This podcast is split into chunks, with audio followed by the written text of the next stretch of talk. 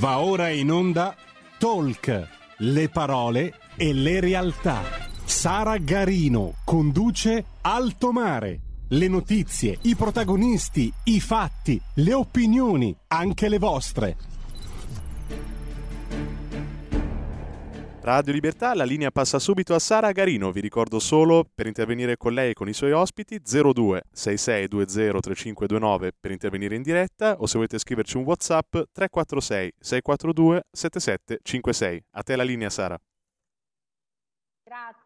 Grazie al nostro Federico, anche oggi saldamente al timone della regia. Bentrovati per una nuova puntata di Alto Mare su Radio Libertà. I numeri li ha già ricordati il nostro regista, io vi rammento ancora le modalità attraverso le quali potete seguirci: www.radiolibertà.net, la nostra web tv, l'apposita applicazione per cellulare e tablet, la modalità DAB, il canale 252 del digitale terrestre, poi che cosa ho dimenticato? I canali social, YouTube e Facebook. Credo di averli rammentati tutti. Entriamo nel vivo della diretta, la prima puntata di un ciclo, data la messe, di argomentazioni che andremo a trattare su ambiente ed energia. L'abbiamo intitolato Overview Green, conversazioni su ambiente ed energia per l'appunto. Partecipate con le vostre riflessioni, le vostre istanze, le vostre domande. Inauguriamo questo percorso in condivisione con Tullio Patassini, esperto in transizione energetica. Ben trovato, Tullio. Grazie Sara, e un ben trovato a tutti i radioascoltatori e anche agli internauti che in questo momento ci stanno seguendo. Assolutamente, grazie mille Tullio. Allora, inauguriamo questa serie di dirette in maniera un po' provocatoria, una provocazione però ragionata, meditata, vorrei dire quasi scientifica. Lo facciamo con il viatico di un livello, di un testo molto agile e devo dire davvero illuminante, per cui ti ringrazio Tullio di avermelo consigliato, Il Dio verde, Ecolatria e ossessioni apocalittiche del collega giornalista Giulio Meotti. Allora Tullio, facci tu un'introduzione di questo testo e poi con il nostro pubblico andremo a sviscerare le argomentazioni che via via si presenteranno. Nel terzo millennio la parola magica è ambiente, ambiente in tutte le sue forme, in tutte le sue declinazioni. È come una parola che può aprire porte, scrigni, forzieri e qualunque attività, e in nome dell'ambiente tutto è ammesso e tutto è concesso. Questa è l'idea di fondo che sta passando oggi a livello internazionale. Ogni attività in nome dell'ambiente, in nome della green economy, in nome della social economy, tutto ciò che è green, tutto ciò che è verde è qualcosa di buono a prescindere. Ma su questo credo che ciascuno di noi debba porre attenzione, come ha fatto già il bravo giornalista Giulio Meotti, sul fatto che questa attenzione per l'ambiente, che iniziamo a dirlo subito in premessa, è un'attenzione giusta, doverosa e sacrosanta, perché l'uomo è sempre vissuto in simbiosi positiva con l'ambiente, non può diventare, come sta diventando, una religione. Quindi in nome dell'ambiente, o in nome, diciamo meglio, dell'ambientalismo, tutto è possibile, fino ad arrivare agli eventi di oggi, fino all'ultimo punto, per cui è possibile imbrattare un patrimonio artistico in nome di un ambiente. Assolutamente Tullio, ci hai tracciato davvero le direttrici di questo testo che ci impone di ragionare con senso critico appunto sulle distorsioni che questo ambientalismo spinto, questo ecologismo senza se, senza ma, qualcuno lo chiamerebbe anche gretinismo, ha esposto poi le nostre collettività, giusto? Beh, in realtà è proprio questo. Oggi vediamo che qualunque politica industriale, energetica, sociale ha come presupposto l'ambiente. Qualunque attività che l'uomo pone in essere ha come presupposto l'ambiente. Quindi torniamo a dire, è giusto tutelare l'ambiente. Storicamente i nostri agricoltori, e faccio un esempio storico che coinvolge non solo l'Italia ma tutto il mondo, hanno sempre avuto a cuore e a tutelare l'ambiente. Quindi l'uomo, tendiamo a dirlo in modo chiaro, non è in conflitto con l'ambiente, devono trovarsi delle forme di convivenza positive ed attive. Invece questo nuovo ideologismo imperante considera l'uomo, ed in particolare, qui aggiungo un altro elemento al nostro dibattito, l'uomo occidentale come il colpevole unico ed esclusivo della crisi, e quindi in qualche modo l'ambiente è il luogo dove l'uomo può espiare i suoi peccati. Qui arriviamo a un livello molto molto forte, e addirittura in nome dell'ambiente è tutto possibile e tutto è permesso. Addirittura siamo arrivati al livello che, siccome qualunque essere vivente, sia esso uomo, sia esso animale, emette CO2, per ridurre la CO2 nel clima, e mi permetto di essere forte e provocatorio, dovremmo ridurre la popolazione e diventare tutti vegetariani, perché poi è questo quello che porta. Così ridurremo le emissioni di CO2 in atmosfera.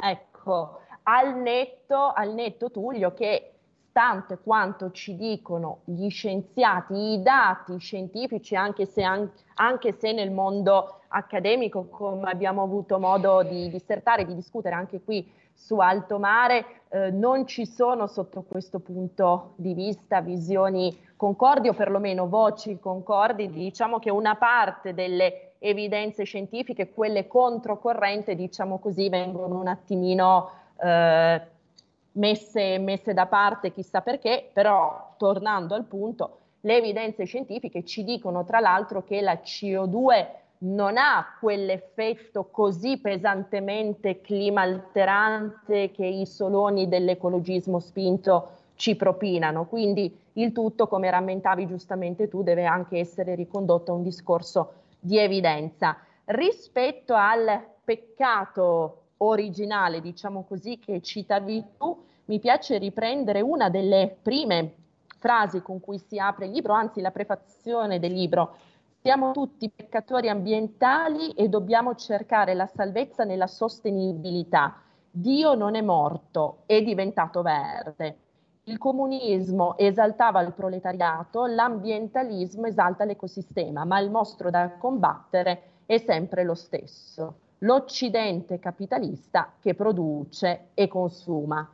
Ce la commenti, Tullio? In realtà è proprio vero questo aspetto forte, per cui il mondo si divide tra buoni e cattivi, e solitamente i buoni sono quelli ricchi occidentali e i cattivi sono quelli ricchi occidentali, i buoni sono quelli che vivono in qualunque altra parte del mondo. Ma in realtà questa cosa qui ha insita il germe di tutto ciò che è libera iniziativa privata, tutto ciò che è scelta, tutto ciò che è creatività umana è qualcosa comunque di negativo. Quindi il capitalismo va combattuto. Arrivano addirittura questi estensori di queste teorie a dire che, e qui faccio un excursus da un punto di vista tecnico, ovvero è evidente che oggi al mondo ci sono paesi consumatori e paesi produttori.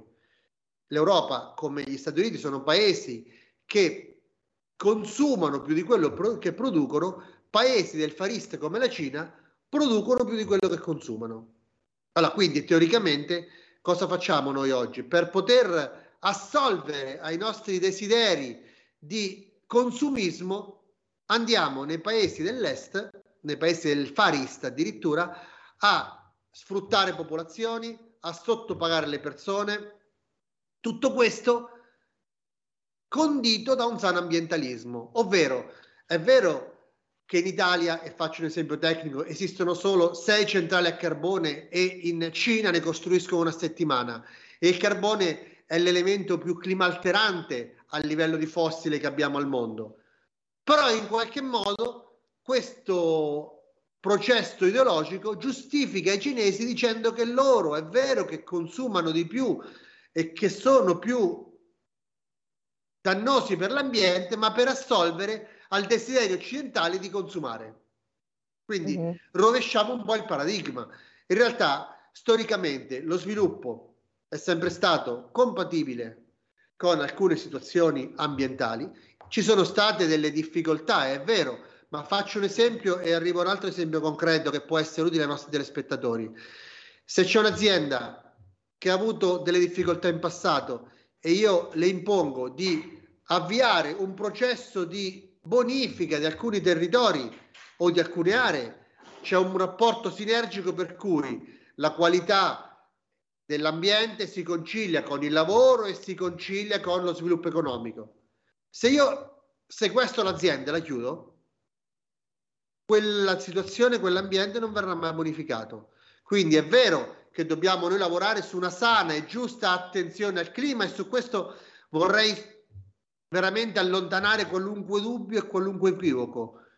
Ciò nonostante, la sostenibilità ambientale deve conciliarsi necessariamente con la sostenibilità economica, e poi affronteremo anche l'altro aspetto, che è la sostenibilità sociale. Assolutamente, assolutamente, Tullio. Tra l'altro, mutuando proprio un termine tecnico dal settore della fisica del clima, bisogna instaurare dei feedback positivi, quindi come ci dicevi tu, non è vessando, non è chiudendo, non è punendo soprattutto, che poi si ottengono sui territori, per le nostre imprese, per le nostre collettività, per l'ambiente, soprattutto quei risultati positivi e sperati che tutti chiaramente auspichiamo, ma in modo sensato, come ci dicevi tu. Allora Tullio, prima di continuare questa cavalcata, naturalmente le linee sono aperte, per cui se i nostri ascoltatori vogliono intervenire, il numero è quello che vedete in sovrimpressione, che ha rammentato anche all'inizio Federico, 0266203529. Dato che poco fa hai citato il tema Cina, spostiamoci per un attimo anche sul versante dell'energia. Si fa un gran parlare di transizione all'elettrico. Allora Tullio, queste famigerate batterie e soprattutto i componenti, i microcomponenti, i chip che sono poi alla base del funzionamento di qualunque device, di qualunque dispositivo di questo tipo, sono diciamo controllati per l'80% dai cinesi, nel senso che è Pechino a detenere il quasi monopolio delle materie prime, delle terre rare, come si chiamano, necessarie per produrle, tra giacimenti in situ e giacimenti in Africa, dove naturalmente la mano, anzi l'artiglio del dragone negli ultimi anni si è molto allungato. Anche in questo caso predichiamo bene ma razzoliamo male, perché i cinesi queste componenti non le producono certamente in modo rispettoso dell'ambiente, così come invece vogliamo fare noi in Europa. Partiamo dal presupposto che oggi l'energia è un elemento fondamentale non tanto per lo sviluppo economico e non solo, ma soprattutto per la vita umana. Noi non possiamo fare a meno dell'energia, e questa energia per un sistema moderno deve essere disponibile H24 e in particolare deve essere a un costo accettabile. Quindi noi siamo in una fase in cui, per poter assolvere al nostro desiderio corretto e giusto di transizione energetica europea, stiamo, come dicevamo prima, incrementando l'inquinamento in altri territori. Per fare un esempio, le emissioni di CO2 dell'Europa oggi sono intorno all'8%, quindi l'Europa è responsabile per l'8% delle emissioni di CO2 in atmosfera. L'Italia siamo a numeri veramente trascurabili. Il nostro maggior fornitore di prodotti e materie prime è la Cina, che ha emissioni climalteranti per circa il 30%. Addirittura 3 paesi al mondo, India, Cina e Stati Uniti, sono i maggiori responsabili delle emissioni di CO2.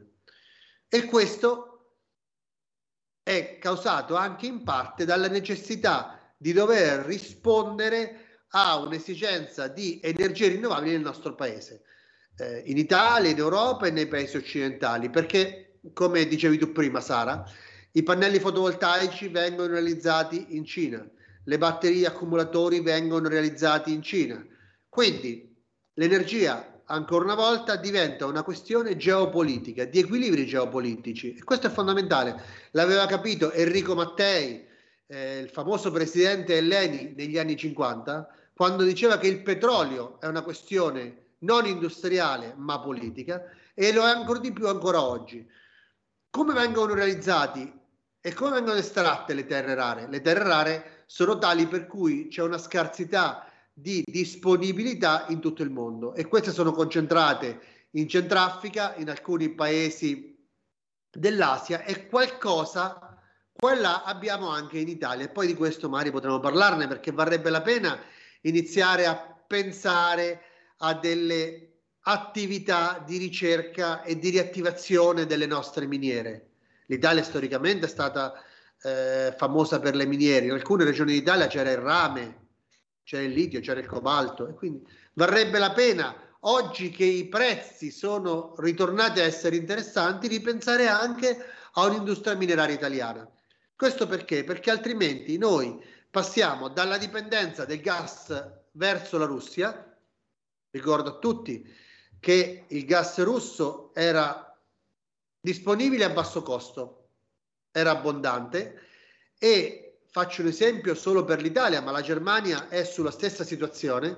Noi ogni anno in Italia consumiamo circa 70 miliardi di metri cubi, di questi circa 30 miliardi arrivavano, prima chiaramente del conflitto russo-ucraino, dalla Russia. Quindi noi non possiamo pensare, abbiamo fatto le attività importanti, abbiamo trovato fornitori diversi a livello di gas, ma per tornare all'energia elettrica noi non possiamo pensare di sostituire la dipendenza al gas russo con la dipendenza alle terre rare cinesi. Sarebbe un errore strategico non perdonabile in questo momento, anche perché oggi tra l'altro abbiamo una questione di come vengono estratte le terre rare, e questo è l'altro aspetto. Le terre rare vengono estratte in maniera assolutamente invasiva, distruggendo l'ecosistema locale e con un grandissimo consumo di acqua. Probabilmente su questo aspetto non si è mai posta particolare attenzione. E questo per contro invece è un lampante esempio di feedback negativo, per tornare a quello che dicevamo prima. Allora Tullio, mi dicono dalla regia abbiamo un'ascoltatrice in collegamento. Sì, buongiorno a tutti e due, Elisetta. Buongiorno, benvenuta. Buongiorno, signora. Buongiorno. Allora, volevo parlare delle acque sotterranee, perché secondo l'ultimo rapporto dell'UNESCO sembra che l'acqua presente nel sottosuolo rappresenta circa il 99% delle riserve idriche disponibili sul pianeta. Cioè una risorsa straordinaria, dico io, da salvaguardare con intelligenza.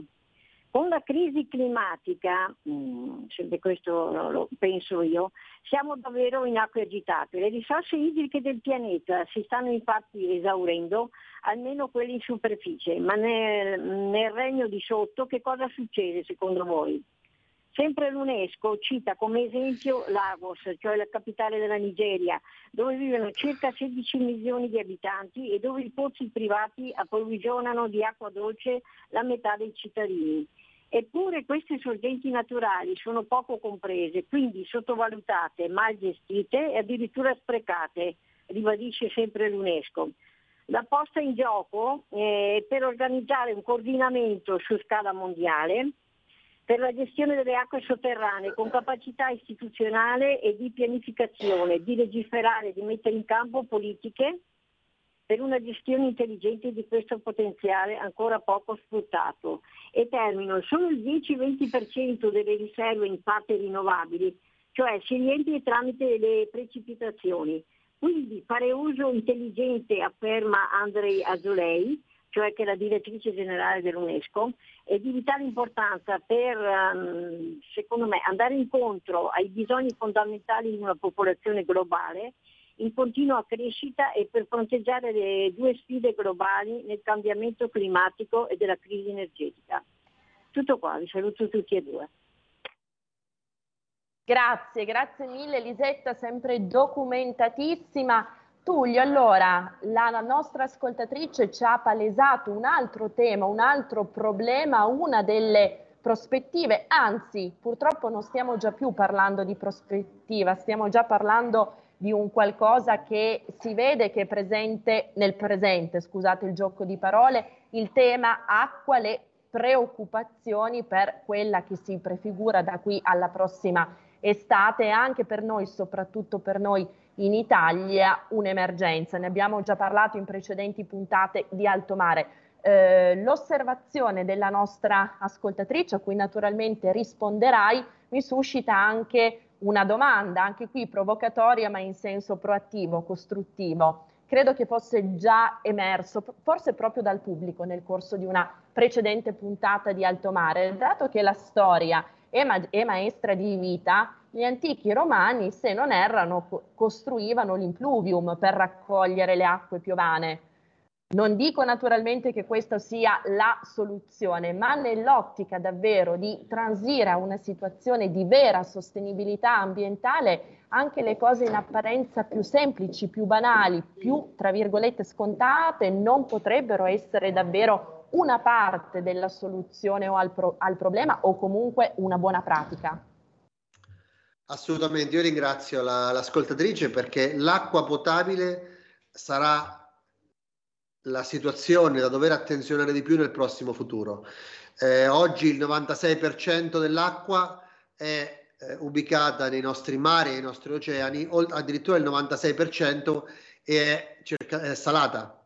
Quindi è chiaro che l'acqua, e soprattutto l'acqua sotterranea, che è meno del 2% dell'acqua totale presente nel nostro pianeta, merita una grandissima attenzione.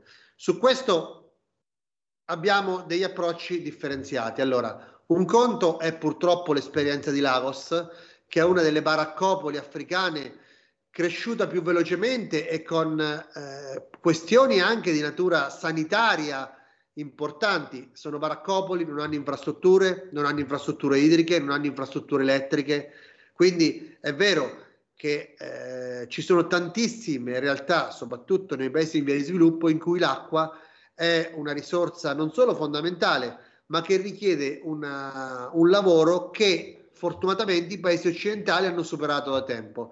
Le nostre case sono tutte dotate di reti idriche di qualità, reti idriche che portano l'acqua a ogni abitazione. Su questo facciamo attenzione, il lavoro va svolto in maniera più puntuale, ovvero purtroppo in alcune zone, parlo della nostra Italia, le perdite delle condotte idriche arrivano anche al 40%. Quindi è lì che andranno fatti maggiori investimenti per far sì che anche l'acqua sia una risorsa disponibile per tutti, che sia economica, che sia efficientemente canalizzata. Ciascun cittadino, e questa è la vera scommessa, vorrei aggiungere veramente adesso in questo momento l'elemento fondamentale che invece può portare tutti noi a una transizione energetica ed ecologica positiva, perché è compito, ruolo e attenzione di ciascun cittadino avviare sane pratiche di tutela dell'ambiente. Siamo 60 milioni in Italia, abbiamo 60 milioni di consumatori responsabili che possono veramente fare la differenza. Quindi ridurre i consumi di acqua, ridurre i consumi di energia elettrica, sostituire gli elettrodomestici non efficienti con elettrodomestici più efficienti e da ultimo, come stiamo facendo, attuare una sana e corretta raccolta differenziata. E lo dico a tutti i radioascoltatori che ci stanno in questo momento, che sono in ascolto, che è fondamentale che la piccola goccia che ciascuno di noi fa quotidianamente diventa la differenza per l'Italia, e in questo momento spezziamo la lancia rispetto a noi italiani. Noi italiani siamo i primi per raccolta differenziata. Noi abbiamo una media nazionale che oscilla intorno al 70%. Quindi l'attenzione che hanno i cittadini, e i cittadini italiani in particolare, verso l'ambiente merita rispetto e attenzione. Possiamo tutti fare qualcosina di più, lo faremo, lo stiamo facendo, ma già il lavoro che è stato fatto in questi anni è un lavoro positivo e costruttivo, e questo va riconosciuto a tutti i 60 milioni di italiani. Certo, certo. Grazie per questo messaggio positivo, Tullio, che del resto ricalca quello che siamo noi in Italia. Menzionavi prima anche il riciclo, va detto, va sottolineato, come rimarcavi tu, il fatto che il nostro paese sia leader a livello europeo con obiettivi per il 2025 già conseguiti e obiettivi previsti per il 2030 di prossimo traguardo, quindi nettamente in anticipo rispetto alla tabella di marcia. Splendido anche questo richiamo all'opera, all'azione personale, che è anche un discorso di responsabilizzazione,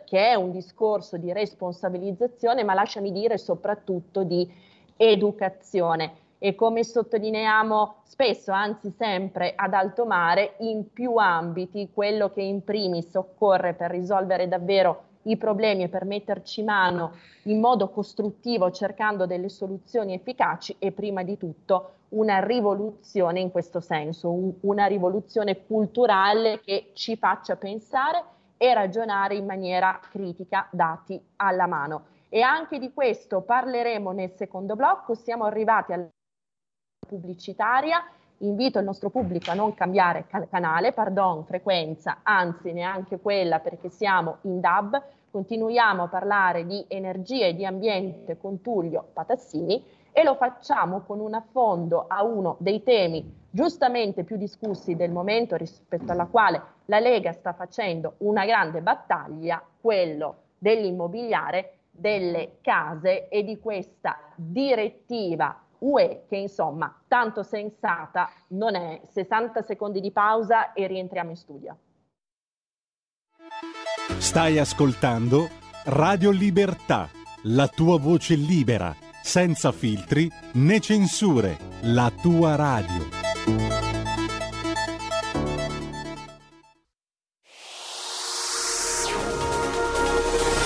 Exclusive Dance Chart, Exclusive Dance Chart. Ciao belli, sono Max Martinelli, con la DJ Isabi vi aspetto per farvi fare tanti saltelli con la Exclusive Dance Chart, la classifica dance nazionale. Dalle 23 il sabato, se avete voglia di dance, vi aspetto con la Exclusive Dance Chart. Tanti saltelli, con la B e il Martinelli. Exclusive Dance Chart. Stai ascoltando Radio Libertà, la tua voce libera, senza filtri né censura. La tua radio.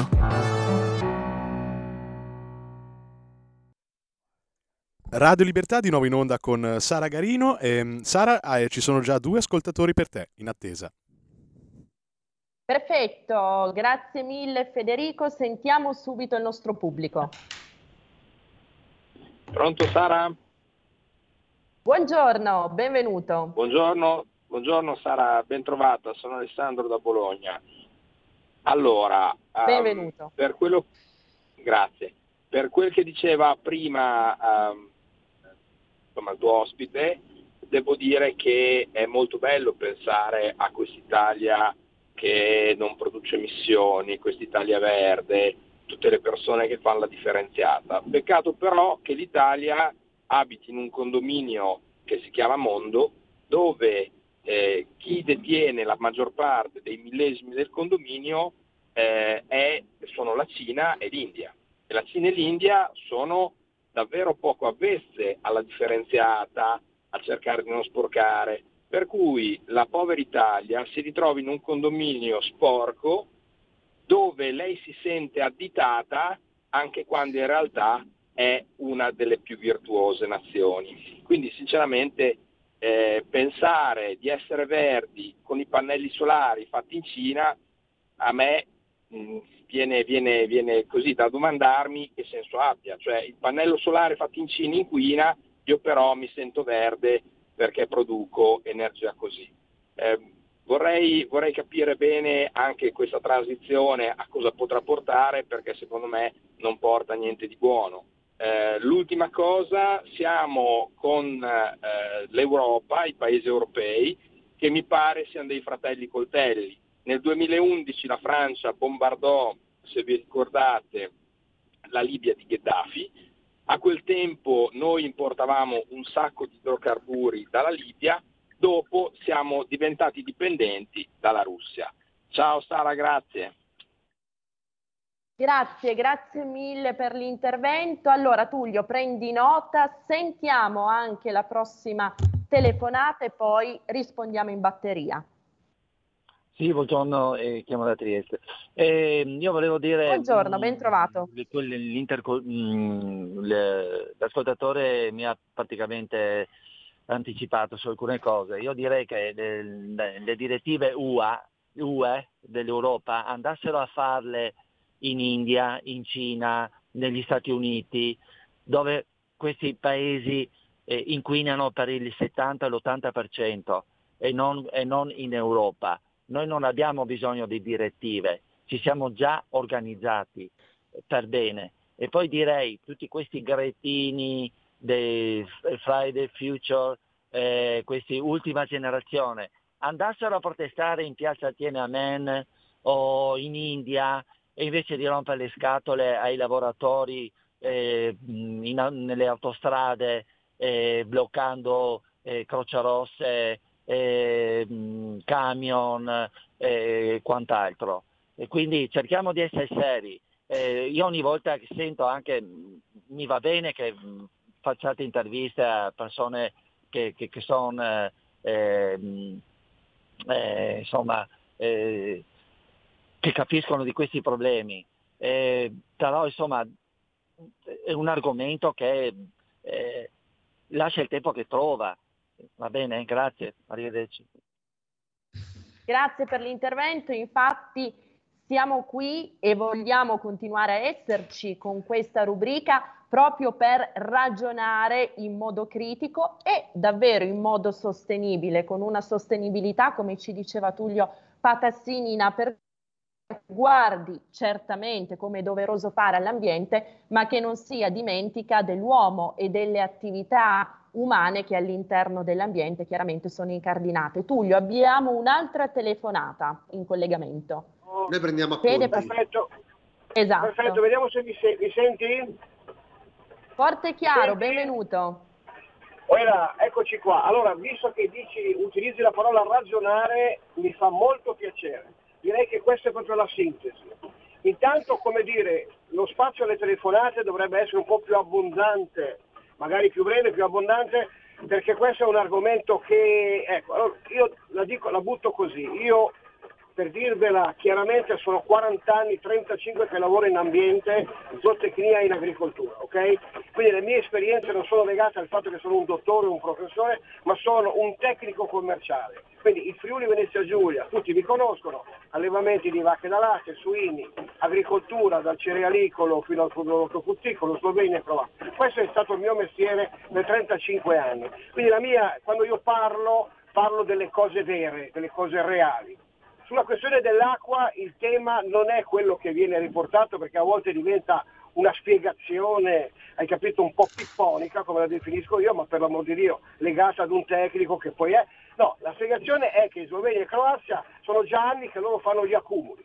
Quando piove accumulano l'acqua che poi dopo magari gli serve nel periodo in cui gli può servire, se non gli serve la utilizzano in un'altra maniera. Quindi il problema è l'accumulo, il problema è questo, perché comunque la soluzione. Il problema di questo discorso è che noi siamo i più bravi nelle raccolte, anche lì io mi sono occupato di differenziata per circa 10 anni, lavorando anche con i centri di raccolta e quant'altro. Allora, noi nel nord la differenziata la facciamo più o meno, è un discorso legato agli spazi, molto legato agli spazi, quindi bisogna inventarsi qualcos'altro. Dove ci sono milioni di persone, centinaia di migliaia di persone, è inutile continuare a battere sul tasto l'educazione e non l'educazione. C'è forse anche un'impossibilità a costruire questa cosa. Quindi capisco il battere quel tasto lì, ma dobbiamo inventarci qualcos'altro come Lega. Allora, noi che siamo della Lega dovremmo essere molto più attenti alla soluzione di un problema senza continuare a voler educare. La soluzione, cerchiamo le soluzioni, perché le persone vogliono le soluzioni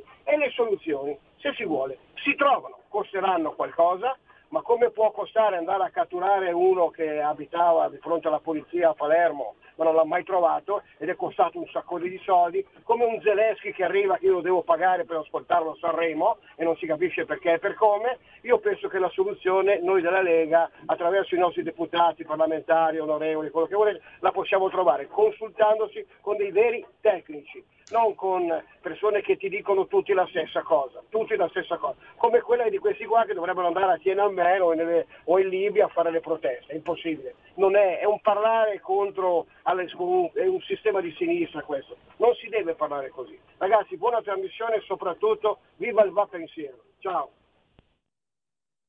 E grazie sempre ai nostri ascoltatori. Naturalmente le linee sono aperte, mediamo fra i vostri interventi e l'intervento del nostro relatore, ma come sapete la radio è soprattutto vostra, quindi le vostre voci sono assolutamente fondamentali per stimolare il dibattito, per stimolare noi a proporvi sempre nuovi contenuti e nuove argomentazioni. Allora Tullio, a te il microfono. Ringrazio i nostri radioascoltatori perché le argomentazioni sono tale, Sara, per cui abbiamo veramente motivo per dare continuità a questi interventi. Condivido quello che dice Alessandro e l'abbiamo detto all'inizio di trasmissione. Noi siamo responsabili per meno dell'1% delle emissioni di CO2, la Cina per quasi il 30%. E già questo è l'esempio lampante di ogni cosa. E su questo, quindi, qualunque attività che viene fatta in Italia, assolutamente doverosa, è come chiedere a uno di fare una corsa quando ha già fatto tutta la corsa e ricominciare da zero. Il lavoro va fatto giustamente laddove le attività sono più inquinanti, e questo, aggiungo un esempio, vale anche per i nostri cugini, perché da una parte abbiamo i tedeschi che fanno i verdi ma riaprono le centrali di carbone, quindi quando è in discussione l'industria nazionale il clima comunque passa in secondo piano, e questa è notizia di tutti i giorni in televisione, ma le coltivazioni di carbone stanno crescendo in Germania, perché laddove manca l'energia comunque da qualche parte deve venire fuori. Chi è che spesso fa politiche green? Sono i paesi scandinavi, laddove con l'idroelettrico e il nucleare risolvono il loro problema energetico. L'Italia, che storicamente è stata povera e è povera di materie prime, si è sempre dovuto organizzare con approvvigionamento all'estero, in questo caso è il gas. Quindi è vero, io condivido tutto. Condivido anche l'aspetto degli accumuli, perché gli accumuli sono fondamentali per il nostro paese. Ricordo solo che da inizio Novecento le ferrovie dello Stato furono elettrificate grazie agli impianti idroelettrici delle nostre Alpi, quindi grazie agli accumuli, perché attenzione che gli accumuli sono una batteria naturale che può essere attivata e disattivata nei momenti di bisogno. Quindi ecco la tecnologia italiana che ancora una volta viene fuori. Da ultimo, breve cenno alla raccolta differenziata. I cittadini in alcune zone d'Italia hanno delle percentuali più basse semplicemente perché mancano gli impianti.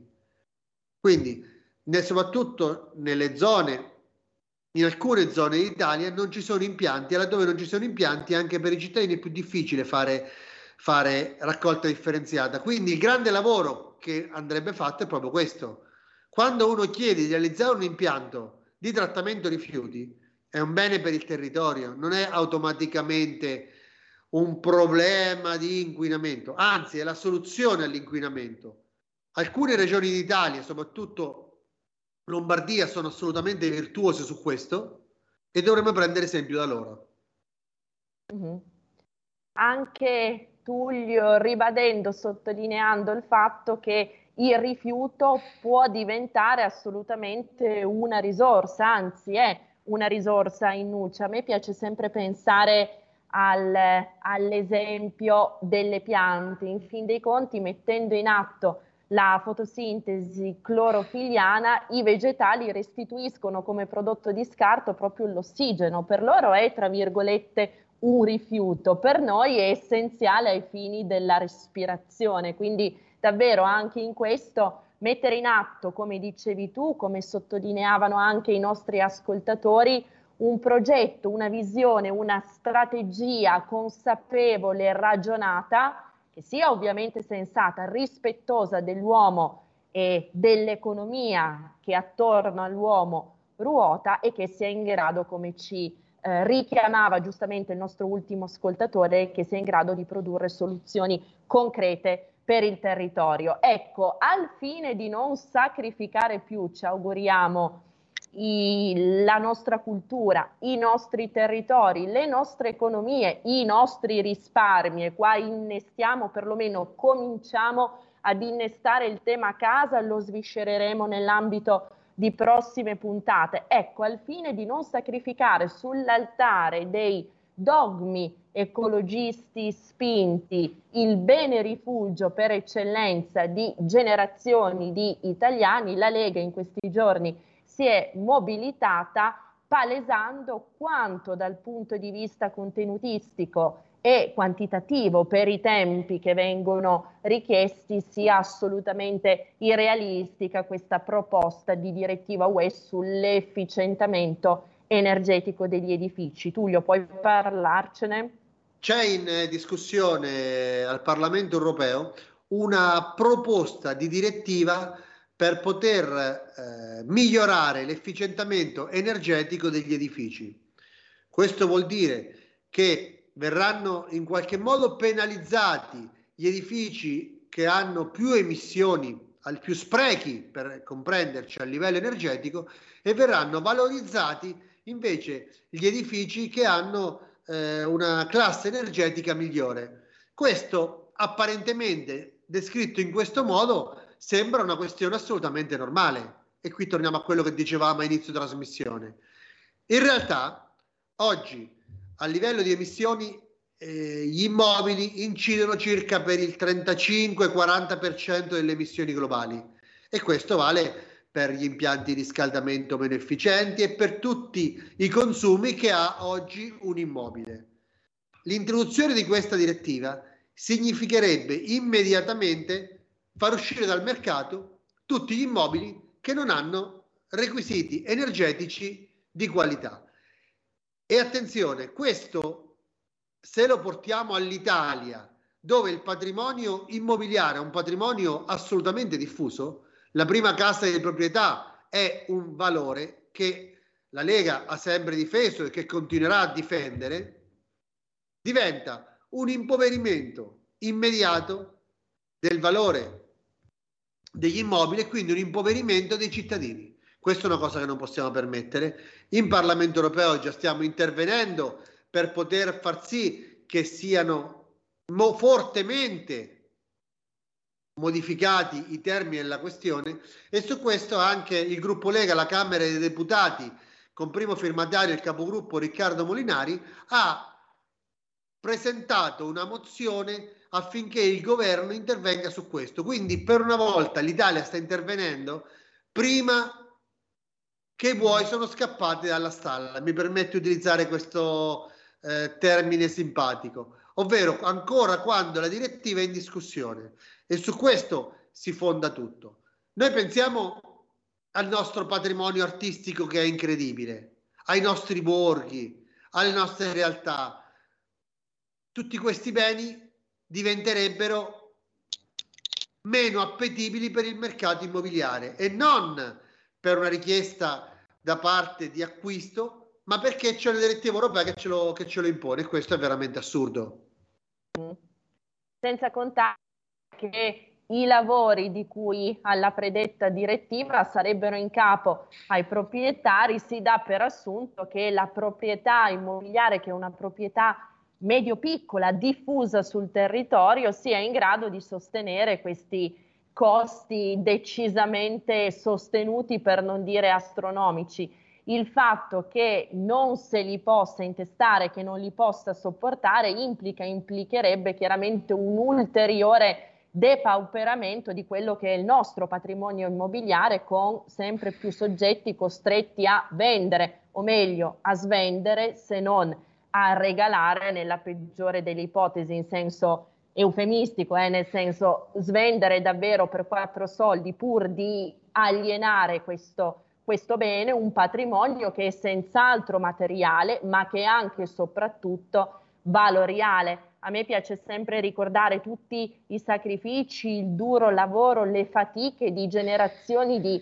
italiani, specialmente la generazione dei miei nonni, quella che dopo la fine della seconda guerra mondiale, con tanti sacrifici appunto e tanto olio di gomito, è riuscita a rimettere in piedi un paese che usciva, come dire, dalle ceneri fumanti del conflitto. E su questo c'è anche un aspetto sociale da tenere fortemente in considerazione, il valore della casa come valore affettivo e di prospettiva, perché uno dà continuità alla propria famiglia, e quindi come i nostri nonni uscendo alla guerra e come giustamente dicevi tu, Sara, hanno lavorato per realizzare un progetto per il futuro, quindi è come guardare il futuro. L'altro aspetto è che invece l'attacco alla casa significa distruggere, in qualche modo minare la socialità dei nostri territori, perché attraverso la casa si creano le comunità, attraverso la casa si crea quel rapporto di buon vicinato che c'è magari da decenni, da generazioni, e questo è una cosa che in Europa ha sempre suscitato qualche difficoltà. Perché, come diceva un premier ormai fortunatamente tanti anni fa, Monti diceva che la casa potrebbe essere un problema perché evita la mobilità sociale del lavoro. Ovvero, io se ho casa a Roma è più difficile che vada a lavorare a Milano e viceversa. Quindi attenzione che c'è anche una questione economica e c'è insieme una questione sociale.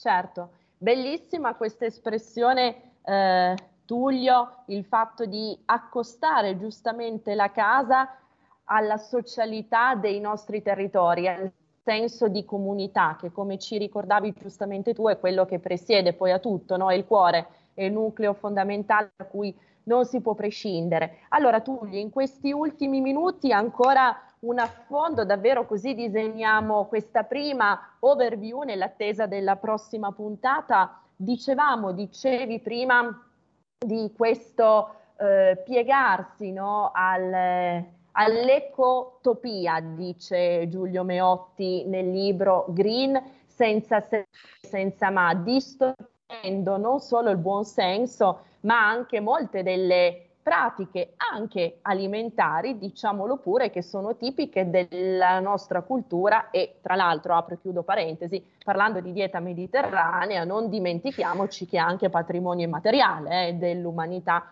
tutelato dall'UNESCO. Bene, alla luce di tutto questo, che cosa ci dici su questi insetti che l'UE vorrebbe farci mangiare?